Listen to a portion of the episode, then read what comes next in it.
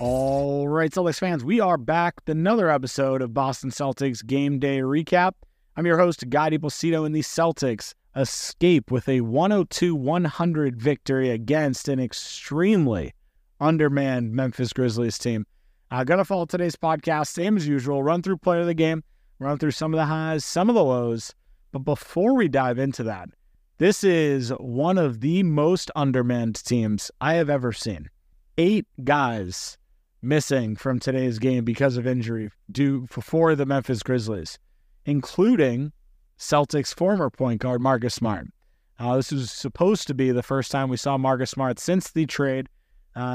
Unfortunately, going to be out 3 to 5 weeks because of an injury.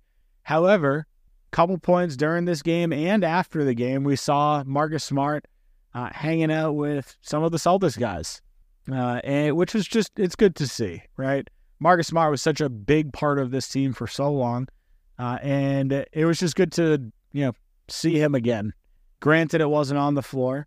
However, now the first time that they actually play against each other will actually be in Boston. So Marcus Smart will have his actual homecoming, which is nice to see.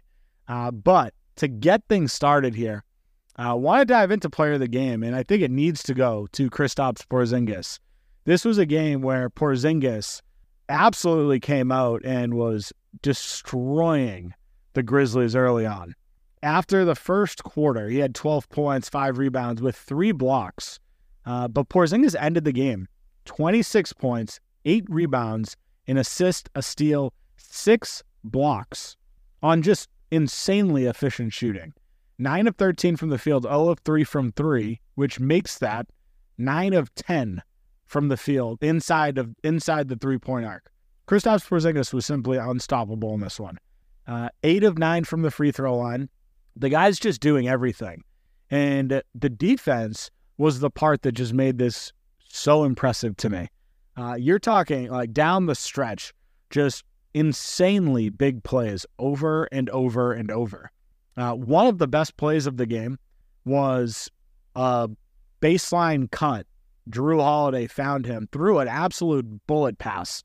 I don't think there's a single player in the league that is making that catch, but Porzingis caught it, got fouled, led to 2 free throws to tie the game at 100. Had another big cut and finish from Jason Tatum to go up 102-100 with a minute left. And then massive block at the very end of the game as the clock expired that would have tied the game at 102. Celtics got lucky in this one. Memphis Grizzlies had a wide-open 3 with 6 seconds left that they missed, and the Celtics would have ended up losing. With that being said, Porzingis, there's really not much that you can take from this in a negative manner. Everything he did tonight was pretty solid. He had a pretty quiet start to the fourth quarter. 22 points after the third quarter ended with 26. We already talked about his 4 points being in the last 2 or 3 minutes. So the beginning of this game, the beginning of the fourth quarter, didn't do a whole lot. Kind of seemed out of the offense a little bit. However, down the stretch, this is just unbelievable basketball from Porzingis. And throughout this game, you watch the way the Celtics kind of fed him down low. This is exactly why the Celtics brought him in. This is exactly why they traded Marcus Smart, why they were planning on trading Malcolm Brogdon for him originally. Like, the amount of just sheer dominance that Porzingis has in the paint, the amount of mismatches that he can take advantage of is unmatched. Truly, really solid performance from Kristaps Porzingis in this one.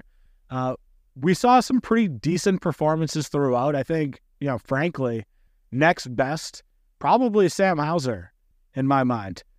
This wasn't a phenomenal game from Tatum. It wasn't a phenomenal game from Jaylen Brown. But Sam Hauser really played well in this one. 15 points, 4 rebounds, 2 steals on 5 of 7 from 3.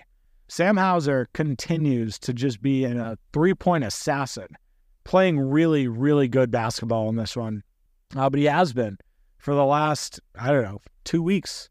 He was a team-high plus 17 in a game they only won by 2.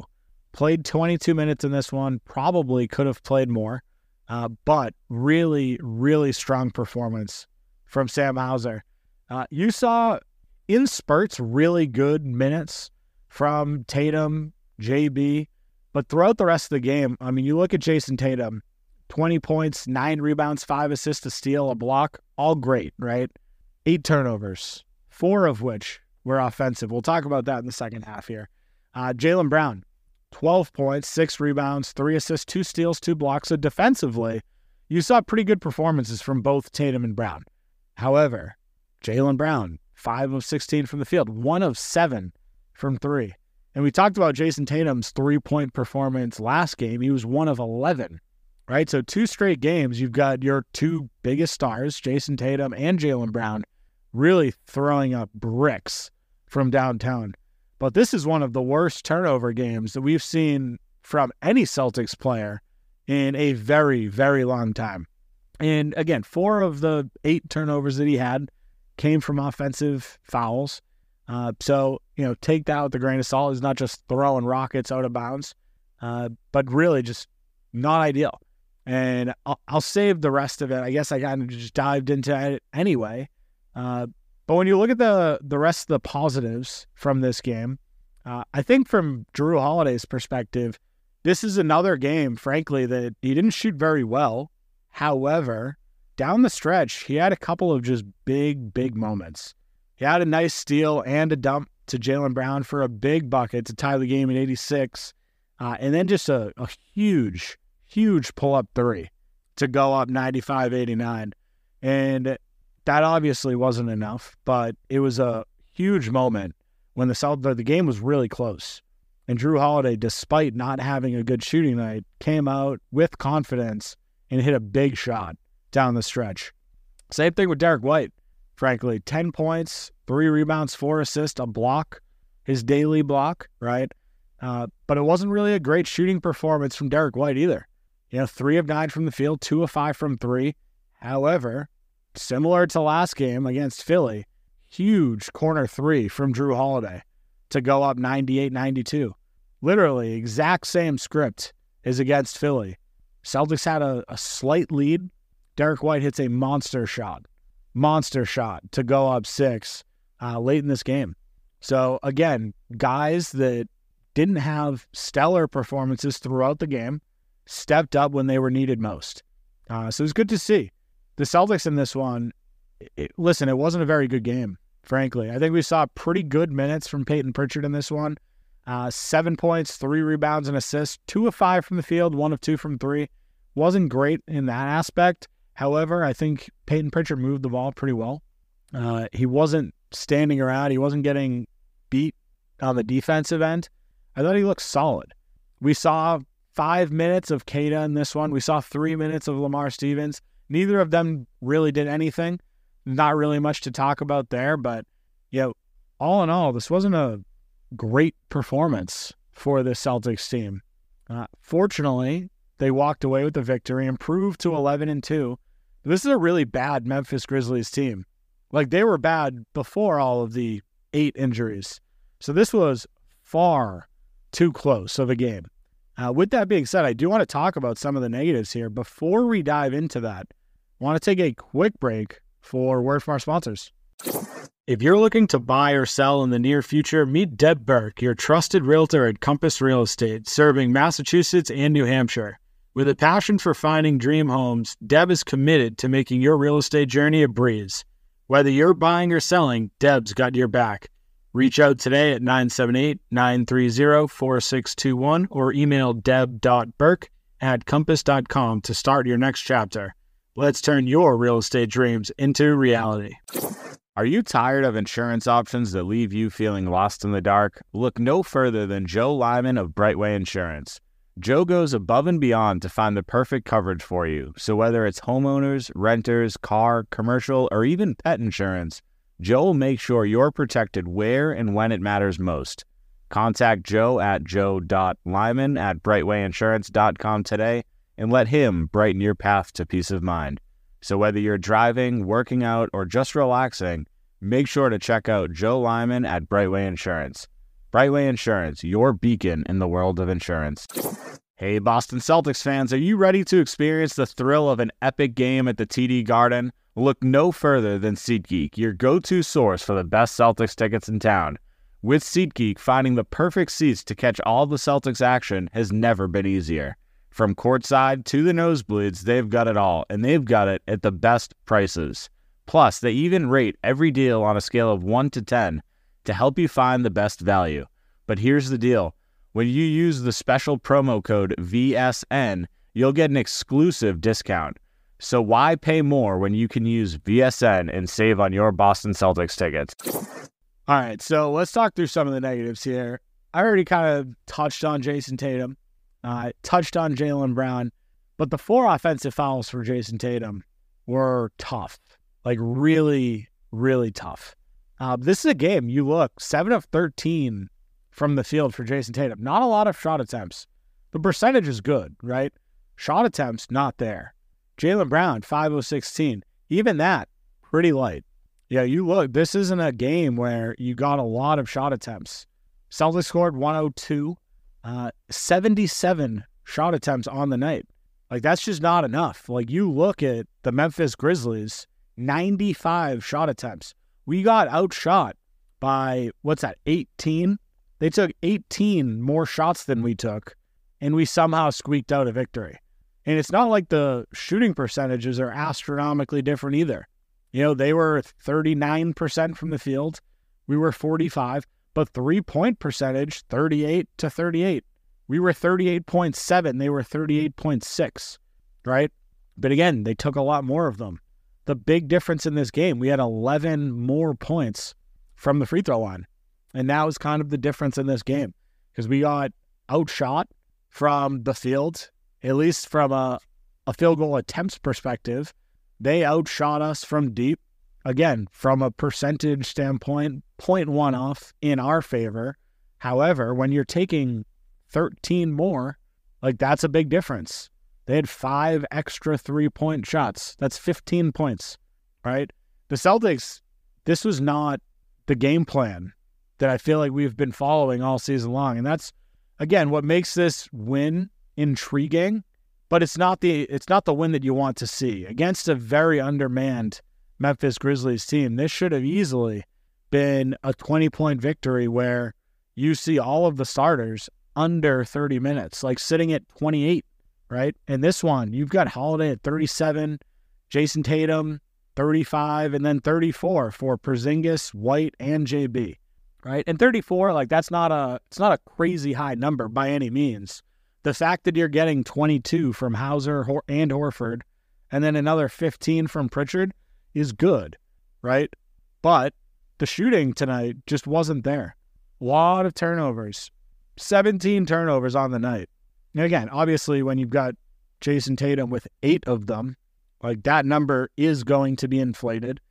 But every starter outside of that, Porzingis, Holiday, White, JB, all of them, 2 turnovers each. Like, this was not a game that the Celtics really played well. And frankly, it's kind of the second time I've said that recently, and they squeaked away the victory again. You know, so take all of it with a grain of salt. The Celtics just didn't play well in this one. We gave up 14 offensive rebounds. Again, 17 turnovers, 19 points off of those turnovers. This just, you know, you look at the way that the Celtics played, offensively at least, it was very disjointed.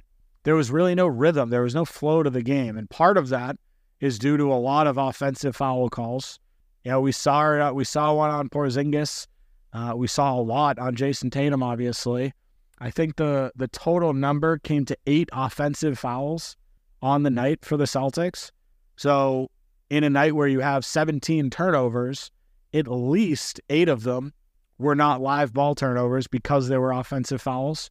Like, that's going to keep the transition points low because they're not live ball turnovers. However, still not where you want to be if you're the Celtics, right?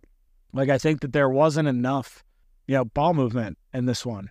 And it's the reason that you had so many offensive fouls. You have a lot of guys, Jason Tatum, Jaylen Brown, Porzingis, you have a lot of guys trying to do it themselves. You know, you don't really see offensive fouls as much when the ball is moving. you see offensive fouls when guys are trying to create on their own.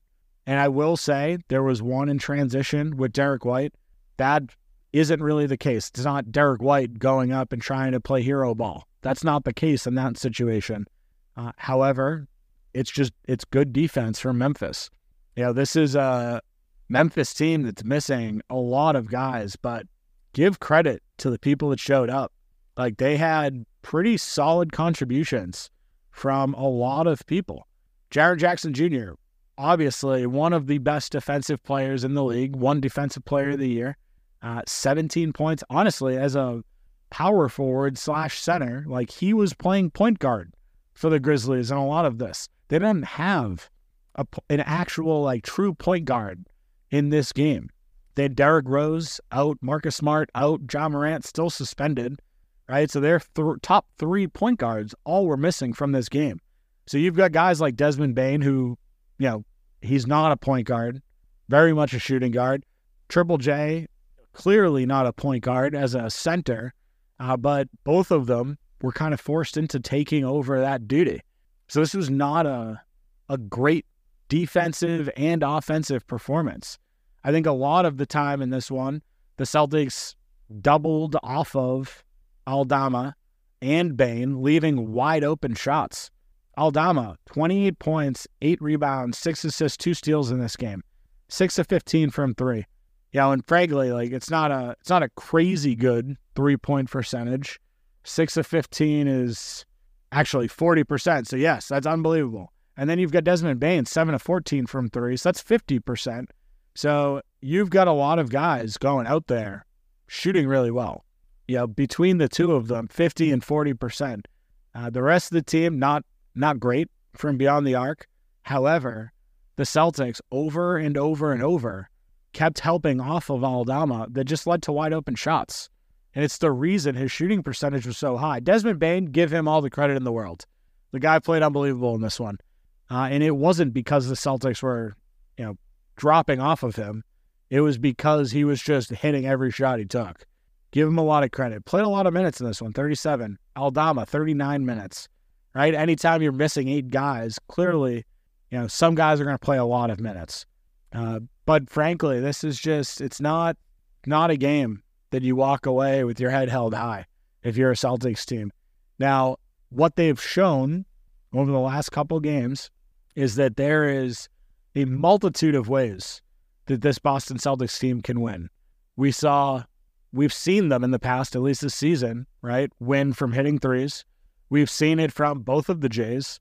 We've seen it getting the ball down low to Porzingis, taking advantage of mismatches, all right? And we've also seen guys like Derek White and Jrue Holiday step up huge. So the Celtics have so many avenues to beat teams on the offensive end. Defensively, they've been solid pretty much all season long. You know, I'm not going to say this was a great defensive game. However, we still held the Grizzlies to 100 points. So while I don't like the eye test doesn't look phenomenal in this, holding any team to 100 is pretty good, right? So at this point, listen, take it as it is. Celtics won. Not a perfect win by any means, but a win's a win at this point. So overall, Celtics improve to 11-2, still the only team in first place in the Eastern Conference. We have a 1-game lead over Philly, who also won tonight. Milwaukee Bucks, 2-game lead over them, 3-game lead over the Heat, Magic, and Knicks. Celtics improve to a 6-game win streak. So it's just an exciting time to be a Celtics fan. At this point, Celtics play back-to-back. We're at Charlotte tomorrow, play the Hornets, who, frankly, pretty terrible. 3-9 on the season right now. The Celtics can extend that win streak to 7. Heading into our game on Wednesday against the Bucks. That'll be a big test. But at this point, you got to keep rolling. Keep stacking up all of these wins. It's nice to see the Celtics winning in a multitude of ways. I want to see it continue here. That's where we're going to wrap things up. If you haven't done so already, make sure to follow me on Twitter @NBACelticsGuy. Join our Facebook page, Boston Celtics Till I Die. And if you have any friends that are huge Celtics fans, send them the podcast. Tell them to give it a listen. Have a great night, Celtics fans. We'll talk soon. Yeah, you putting help. I know you felt it. Green and white, white and green. Who are we, the Celtics? Who are we, the Celtics?